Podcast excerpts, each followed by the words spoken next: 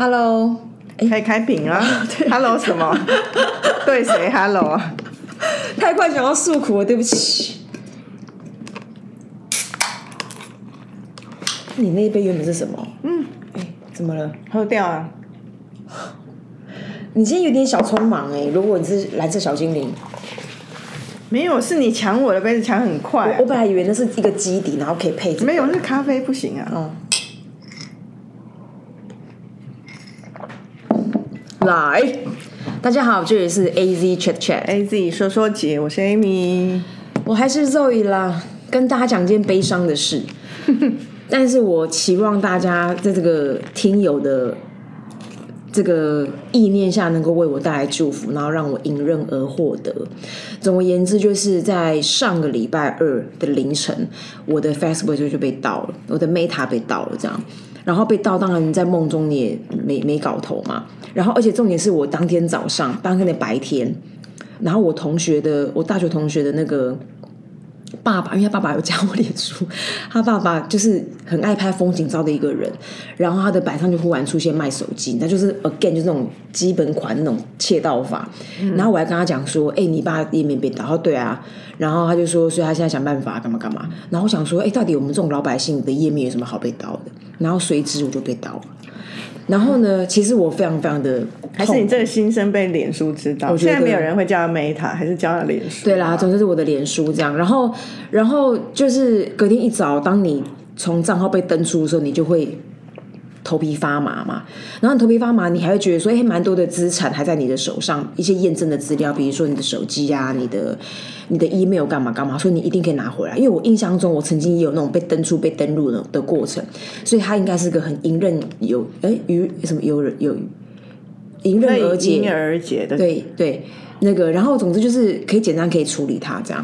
殊不知，殊不知，我就发我就发现，一我的 email 已经。不失灵，我 email 也失灵了。然后第二个是我的手机是没办法被读取的，它就瞬瞬间全部都把你改掉。然后呢，那你知道那个脸书就我就立刻，你可以想象我就是整个大冒大盗汗，就我整个是湿掉，而且我整个人傻住，真的，一早哦那种七六七点，然后我就同时开了很多的视窗，包含 YouTube 怎么教你怎么解，然后包含那个有有痕无痕的页面，我都想试图想要拿回我的账号。我在我房间弄了一个多小时，然后我不知道该怎么面对，然后我就是默默走到客厅去跟我妈说：“妈，手机可不可以借我？然后借我检查一下我我的页面还在不在。”然后那时候其实我就是很恐慌，就已经很恐慌了。那你页面还在吗？我的页面都还在，所以我现在去还是看到你，只是你都没有发表新贴文而已。对，除了我姐姐跟大家讲说我的页我的账号被 hack，然后等到等我回来再说这样。然后总之就就这样，然后我于是乎我就每天的早晚都在做这件事。那我的痛苦的点来自于说，基本上他 hack 我的东西，他设了一个最麻烦的关卡，就是。你要有一个双向认证，就是我们现在都会有一个那个 authenticator，你你登录完之后，你还要透过另外一个城市给到你一个验证码。你以前没有设吗？我没有。哦，你有是不是？当然啦，这不是很基本款吗？我没有啊，总之我就没有嘛，我就很很很很慷慨的放在那边给人家害。然后呢，他就说你要申，然后我就一直没办法。那个人等于是趁你还没申请之前，他先申请了双向认证，于是认证到他的手机去。对，然后我就一路都没办法循线获得。然后总之，你可以想象我刚刚讲的各式各样的达人，然后近期、远期如何拿回账号的方法，我都试过了，我早晚都在试。然后刚好某一天就遇，反正就就是这样。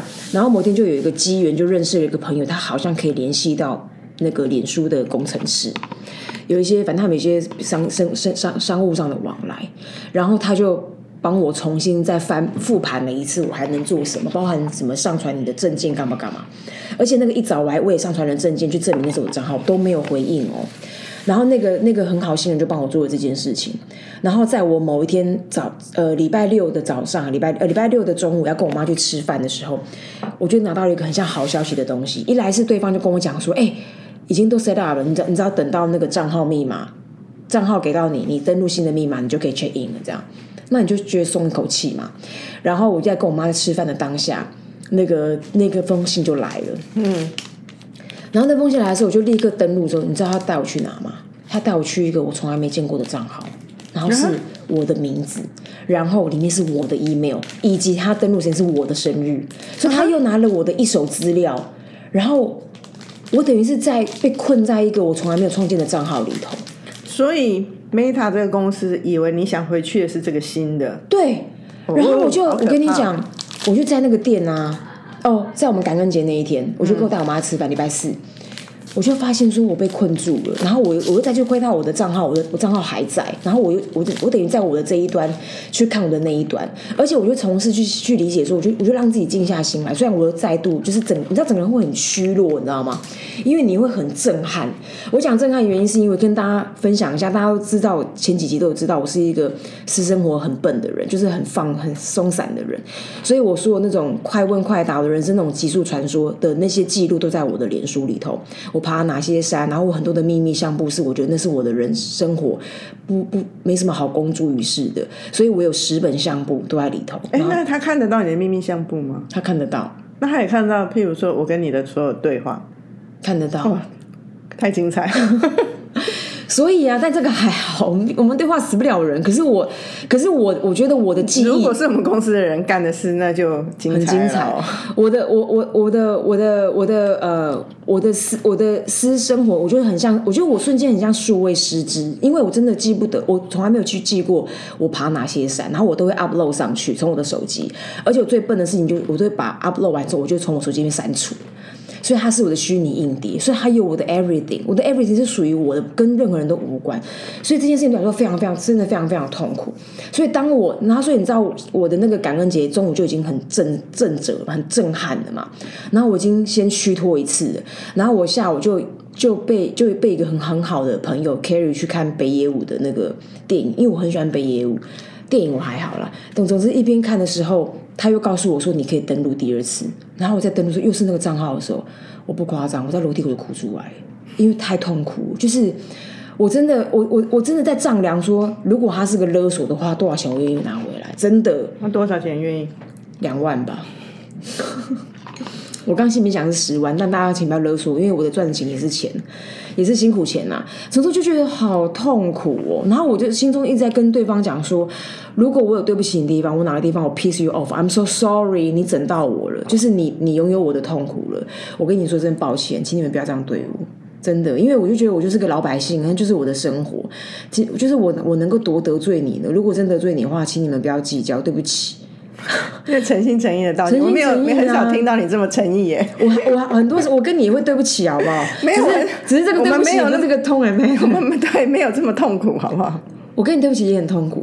你有跟我对不起过吗我？有对不起啊，就是我觉得如果我在耽误你们时间，我会很痛苦的啦。好，先不一讲样啦那个不讲先讲不讲这个公式，总之这个事就是非常非常痛苦。所以回过头来，我那一天，因为我们不知道讲一个什么会，我真的心不在焉到，我觉得他，我觉得他都不不比不起我现在正在面对这个痛苦，所以我就是开了一个也很痛苦的会完之后，他开完之后我就跟 Amy 说，我就说，哎、我跟你讲一件很悲伤的事情，我脸书被盗了，然后我很难去描述我到底有多难受，因为他就是个很私密，他就是很个人的事情，也没什么好好讨讨论。我只风，我只很轻松讲说，如果如果你有，如果你还没有做那个双向认证的话，借助这件事。然后我就悠悠的回到我职场要去 fight for 我的账号，这样。所以我们刚刚就在讨论说，一一种可能性就是那种系统性犯案者，他也是没有无差别的在对待，所以只要你没有做双向认证，他就这样来对付你。于是他拿到你的账号之后，他可能去做一些其他视频啊，譬如他就可以做，假设我说拿水军公司，他就可以拿这个当是一个假账号去做。一个人头可以赚到钱，可能赚赚个几毛钱，他也爽。可是系统你就知道，一百万个几毛，也就是一个钱了。那另外一个可能性，当然就是不是这种系统性犯案者，就是真的是冲着他来的，就是真的像他刚刚诚心诚意的那个道歉对象。如果有这个人的存在，就有可能。但是你大费周章做这件事情，我也是佩服你，希望你把你的才华用在更好的地方，对啊，因为感觉好像是个可造之才哦。而且如果你有才华，然后我之前忽视的话，我就跟你说声抱歉，请重新让我认识你。我也想先把想机会想 找找找机会帮你发扬光大，因为我就是天才的 第二次道歉呢、天才的经纪人，I can do it for you，OK？、好了，以上就是个悲伤的故事。真的是嗯辛苦呢。没错，哎、我讲，我想，我想分享，我想分享三个好东西耶。好啊，嗯，小声一点好不好？好，现在是大家中午休息时间呐、如果有一些笑声的话是自然的，因为我们本来就很 appreciate 这个声音啊，表示我们在工作。没错。总之，怎么那么多秘密？就两个同事从日本带回来，想说吃一下。嗯，那个有一个，因为我的肤质好像是遗传，就是我的脸，我的脸很容易长那种小肉油，肉芽，那叫肉芽，可是好像有人称为你油，说眉毛上面那个东西吗？对我很会长这种，然后这边也它会消掉吗？它不会。然后我的太阳穴，然后我太阳穴，我的那个鬓角，然后呃眼那个呃鼻子旁边的那个一般的皮肤都会长，然后我的脖子是尤其严重的。所以在脸长之前，其实我第一个困扰是我的脖子。那以前某个年代或之前，我跟我妈、我姐，我们因为我们是遗传嘛，我们都去找那个镭射师帮我们镭射。可是它就是一个很常态的生长物，然后你的脸上就一粒一粒的。那年纪长了之后就更显老，所以我就对它就觉得很困扰。那我就会在寻找那个妙方可以去除它。那有一种是那种滴剂，就很像那种呃精华液一样，你吸起来，然后你可以涂抹它。然后我之前涂好好像有点用，但我最近发现一个超强的，而且好便宜哦，一样是日本的。嗯，然后因为我就是把那个滴剂给我妈，因为我妈就拦截了，找到一个日本，它是乳膏，然后它就是它好像是什么开放性效，我再拍拍给大家看。总之，他就说一个疗程要用到三管，然后我就不以为意的，就是已经先买了三管，然后就是在在睡觉前就去涂我那个那个太阳穴长油的那个地方，so gone，它不见，然后我的那个脖子也从一粒一粒变成很比较平缓，然后它才一百多块，超，赞一，百多块。很棒，所以我觉得推荐推荐给大家，推荐给那种脸上长怪东西的人。哎、我觉得这好像是跟内分泌有关系耶，因为我在生完小孩之后啊，嗯，就是我就是坐完月子，突然一天就发现我脖子长好多那种小颗小颗，是哦，可是后来又过了一阵子之后，它就我也没有擦任何东西，它就又消失。可是那时候长真的是有长出一颗一颗的哦，那我就没有消失啊，而且我也没月子好做。默默一坐月子，对啊，然后呢，第二个是，就是我之前就长期有跟大家分享，我是一个蛮懒、蛮懒惰跟很想追求速效的人，所以我都会用那个蜜妮卸妆棉嘛。嗯，那其实事实上，蜜妮卸妆棉它其实有一个毛病，是它其实是酒精的。哦对啊，那有酒精的东西，你就知道，不管你有没有看 Doctor Grace，你都会知道有酒精对皮肤其实长久之下，你皮肤容易趋近但是出外旅行还是个好东西呀、对，但是所以我就是不想要舍弃这个便利，然后但又又想要去减低我皮肤上面的刺激，因为我我就是越来越长会长怪东西，你看现在侧面都长一些一粒一粒的毛毛的，都治疗不好，然后那个我擦那个我们那个都没有用，然后我枕头套换都没有用，总之结论就是，于是我就认真查那个。没有第一第一名，然后又能够卸妆，然后各种评比，就有各式各样日本的干嘛，然后我就发现蜜妮有一个，我知道蜜妮有个升级版的，可是我从来没去看过它的成分，蓝色那个吗？因为它有蓝色，还有另外一个是，它本来是粉红色啊，它还有一个是更，它还有一个是强调它可以卸眼睛的，那个是第一名，那个里面没有酒精。然后我现在所以我卸妆的招就是，我会先用那个呃有一种睫毛的卸除液，先涂它两下，然后先休息个两分钟，然后再用那个卸妆棉一次化掉。然后你第一个它第一名，第二个它好便利哦，就这是第二个我想跟大家分享的。第三个，嗯，我觉得也超赞的。我之前有跟你讲过，说我的背都很痛啊。总之就是因为我姿势不良，然后我们工作很很容易，然后加上以前那个浮绳当太久，我的背都我之前背已经已经已经扭曲到跟紧缩到，我每个礼拜都需要给人家做深度的按摩，我才能够放松，要不然我会整个一直给的很痛。然后上次我们都去那个静安跟静安小姐碰面，我不是分享你们一招，就在床床边，然后把手下方，你把你当你你你你找一个那个床的边边，然后就是平平坦，你要帮我讲对不对？对，就比较像是你的床不是有一个直角吗？对不对？边边就是一个直角，你就让自己的身体折成那个直角，头往下，这样是比较比较好想象。对，也没有全然折，因为折会变大把式，可是你就是部分折，你就折到你的上背、你的腰跟你的肩膀的中间那个位置，然后把你的身体往下放，但你要注意平衡，就是你的脚不要离地，因为有同事跟我讲说，他就整个往下跌，脖子扭伤。我每天做这件事，我现在背不痛了，很棒哎！我瞬间省八千呢，直接按摩一次要两千，哇，很棒啊！一次嗯，其实这种有一个，除了你的背得到舒缓，因为它其实就是有一个被动式的伸展的功效吧。第二是它其实对皮肤很好哎、因为有一说就是每天做倒立，你的皮肤状态会变好，呃，就会比较回春呐、那那那很好啊，双响炮。今天想要聊一个呢，虽然是一个老话题，但我觉得还是蛮值得聊。其实上上次我有问说为什么得奖要干嘛，我也觉得我蛮有收获。大家不要觉得这件事情不是个题目，它就是个题目。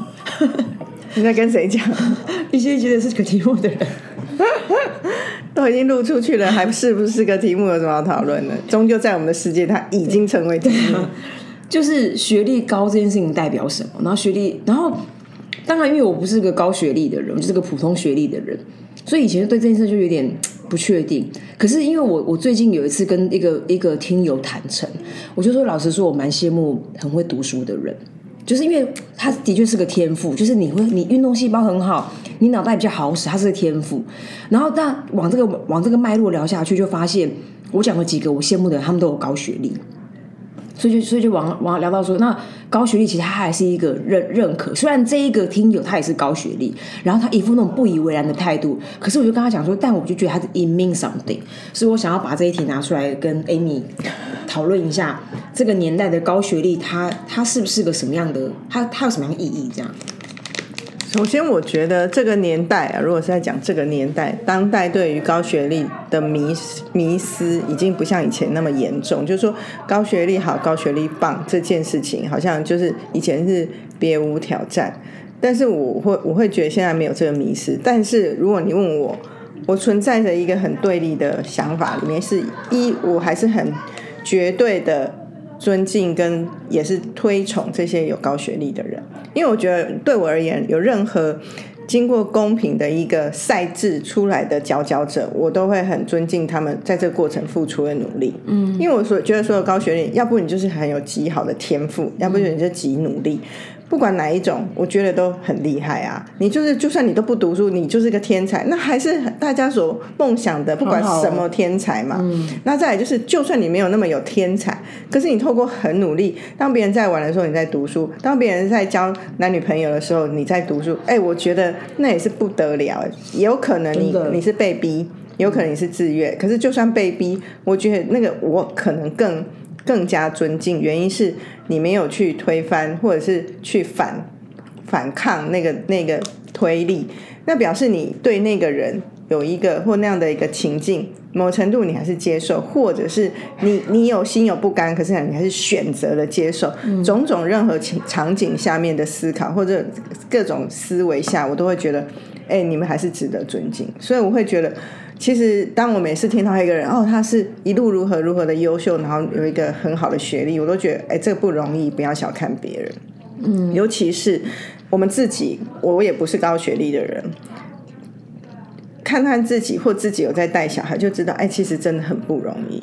就是有一点点一个思考，就会让你觉得说，我这时候何必要那么认真？我这时候何必要努力？为什么要追求这件事？可是有所追求，即便那件事情已经不是当代觉得最棒的事情，我都会觉得啊，这个追求会有追求的人，有付出的人是好的，我是很很尊敬的啦。哎、你讲的很好哎、因为因为其实我我我比较没有另外一个视角是为人父母的。可是我曾经听过 Amy 讲过，说她儿子有一个决定，他想要考某个学校的时候，他会把自己把书本拿起来，然后他就有一个目标，他在这个赛制里头，他应该如何去让这件事情发生。我觉得这个 Tommy 们其实蛮伟大。那时候我听，我觉得哇，好了不起哦，因为很多人都是。很多人会比较会，就是每个人的进入这个学业或者是这个学学校的过程当中，蛮多会听从不同的人的建议或干嘛。可是那种自己愿意做这件事情，不管你今天是听从别人建议还是自己的投入，我觉得都令人尊敬啊。而且我觉得最重要的是啊，除了读书、考试以外的其他诱惑都太诱人。真的，所以他们能够去抗拒那些诱惑，而回到这个读书或考试这个路上，太不容易。哎、你觉得真的？因为我们身边蛮多高学历的人，我们这样子很肺腑在分享，他是在给不同的人，像我一样有疑问的人的价值观。可是这些人其实，在一路以来，其实也都蛮，应该也是过得蛮蛮优越的吼。因为就是有有一种就是他就是天才天才，所以他没有觉得我很努力啊，他觉得我我不就这样子，然后就变这样。那我觉得就是命不同，所以也拜托你们看看一下我们这些其他不同世界的人是怎样。我至少至少我现在有付出一个努力，是我用另外一个视野在看你们，所以你们也可以跟我学习，用不同的视野看不同人，不要老是这边鄙弃别人，觉得别人就是怎么会那么笨。真的，我跟你说，你讲对了。我觉得我现在为人年纪大，我觉得我心胸有比较开阔，是这样。我真的觉得不是什么定论，就算你医生就命定衔着三根金汤匙，那也是你命好啊。很多人有很多不同的 condition 啊。你知道我我我觉得讲这个话真的是既深刻又温柔，因为我曾经当然我也有很弱跟比较擅长的。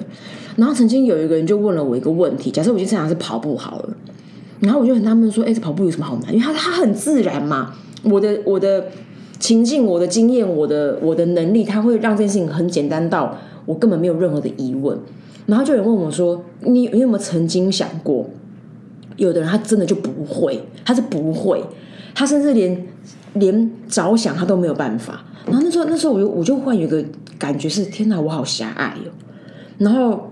真的就是我很狭隘，然后我在这里面我有不自觉的自大，可是我我当然对别人来说是个很自负的事，可是那时候我的我是很我不想蠢，可是他就是让我狭隘到我根本没有意识到我在我我讲出这个话是一种当然别人有一种是 discrimination，对，然后我就觉得说啊好好好可好有点就结论是我不想成为这样的人，所以我就有点在检讨自己。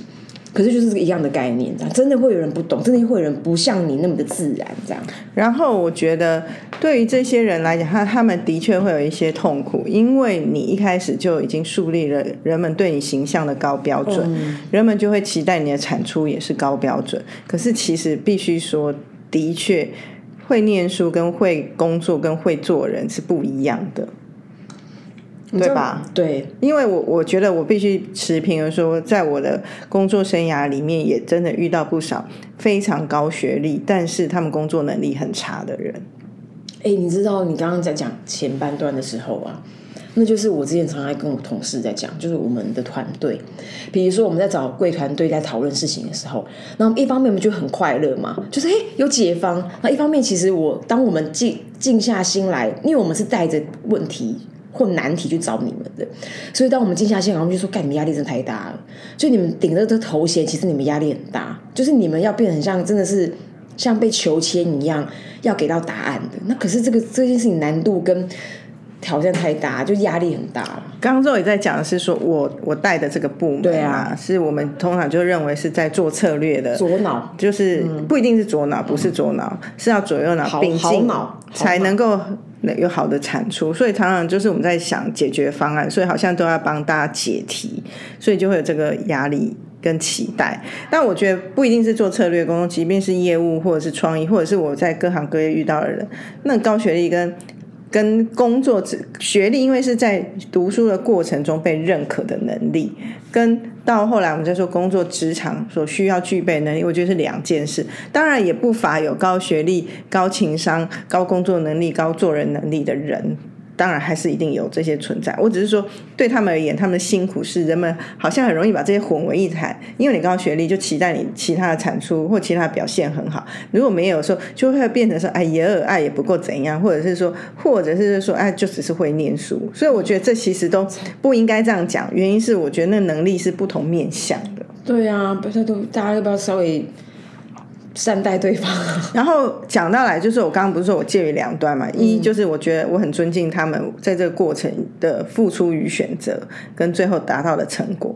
然后另外一方是就是因为可能我们所产的所处的这个产业，我们并不是学历好就一定会等于高产出，我们真的是比较在于观点啊、创意啊、作品这些，还有就是等等等的思考方向。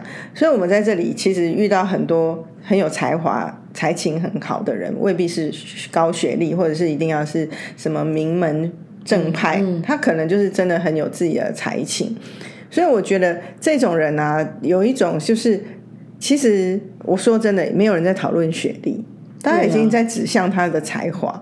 所以有时候我会觉得说，好像人们会要讨论到第二层，你在念哪个学校，是不是没有在认可你的才华，才去讨论才才才在讨论你的学历。我觉得在职场上有一个这个可能，但是我必须说，这是你进了职场一段时间后。可是如果你初入职场，他就跟我们在讲说，为什么你去客户开会，你要穿的比较正式、比较 proper，原因是人们不认识你的内涵，他只能从外表评断你。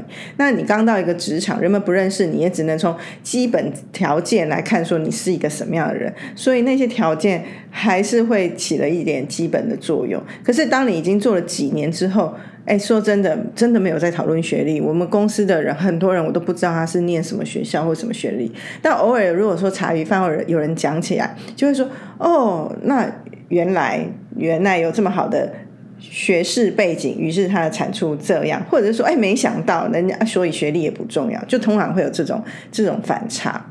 我们公司好像，哎，你刚讲，我我又。我又获得了一些东西，获得 没有，就是很 insightful 啊。因为，因为我我当然就是可能我没有那个高学历的优越，所以它不是我的领域。可是我会觉得我们这样的产业更多其实会倾向。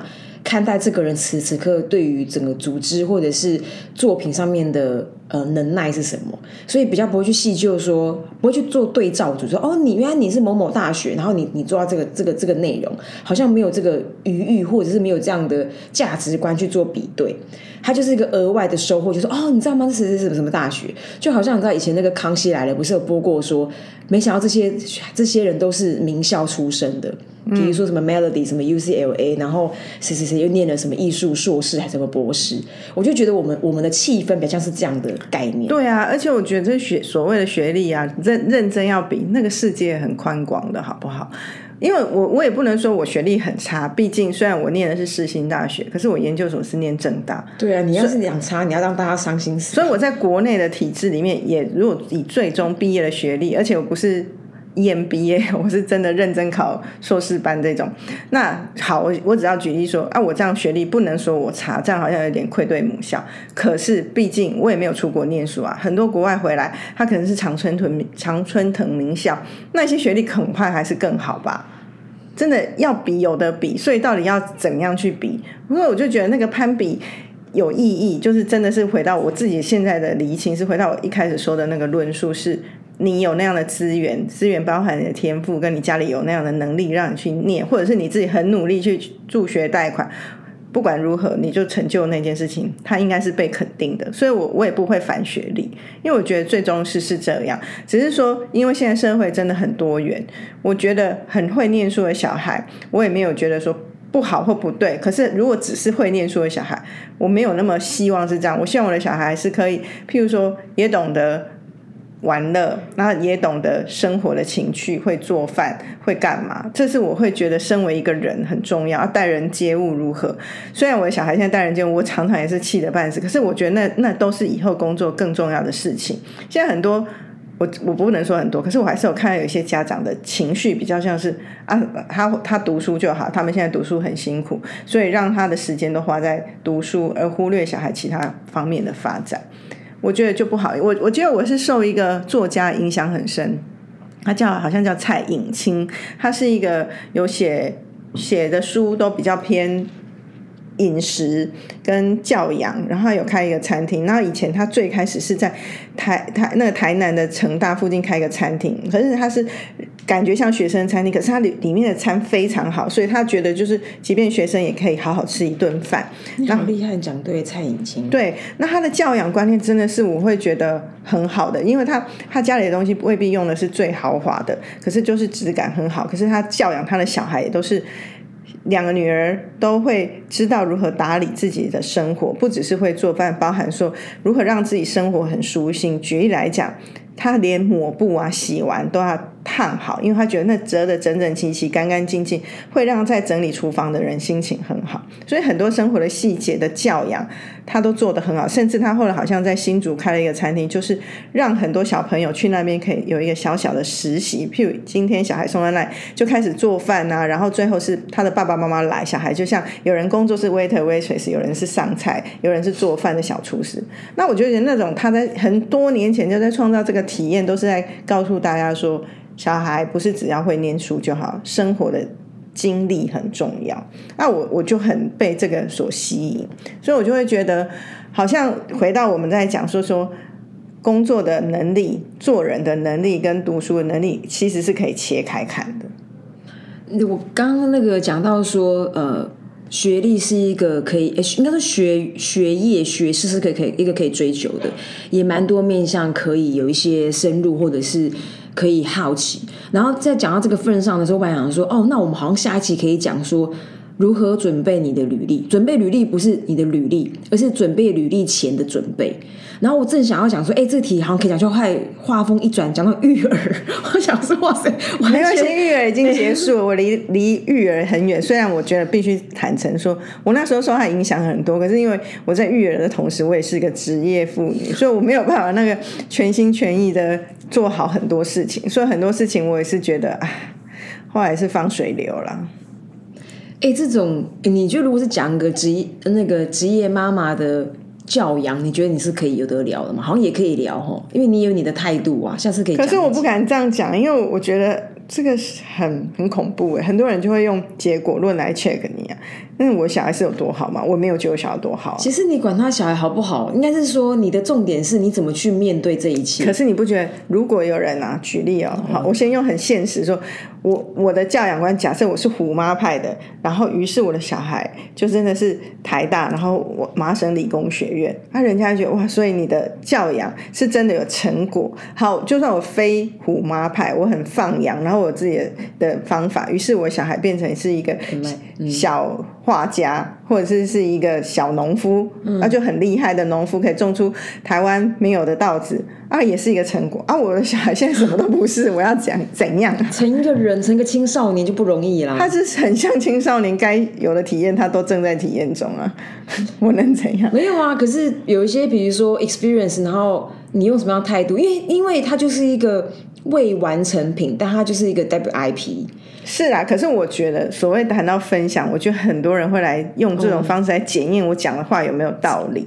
那我觉得像好，先不管育儿这个，我还是在进行中。可是前半段，譬如说我们在讲到学历，我的一些观点或观察，或者是职场上。我觉得我们累积了二十几年，也有一点小小的经验，可以这样说，是我自己觉得我是有一点底气的。啊，我也没有在损毁任何人，而是我觉得我现在真的是很开阔的心情在看这些，因为的确曾经有一个时代，有的人就会讨论说某个学校的人不要用，可是我觉得现在想起来都觉得很不应该这样想，因为那时候就会说啊，那学校的人虽然很优秀，可是。玻璃心，然后自尊心很强，很难互动，很难做团队的活动。那我都会觉得那时候的偏见啊，现在想起来都是大家把很多事情都搞混在一起。也许在一个很需要用学历来验证。工作成效的一个环境，我不知道是不是工程师啊，我乱讲。举例，假设工程师是，那那些学历还是很重要的指标啊，只是刚好在我们这个环境不是而已。真的，因为你讲那个很偏颇的，虽然我那时候应该还是还没有那个面试的权利，可是那时候真的是一种迷思，因为因为大家都会，就像刚刚那个很多人会把它。叠加在一个高学历，它就应该代表什么？所以当今天哪个地方不如你预期的时候，它就全面的摧毁这个学历背后的努力，我会觉得很蛮不公平的。嗯嗯，好哟，先这样，拜拜。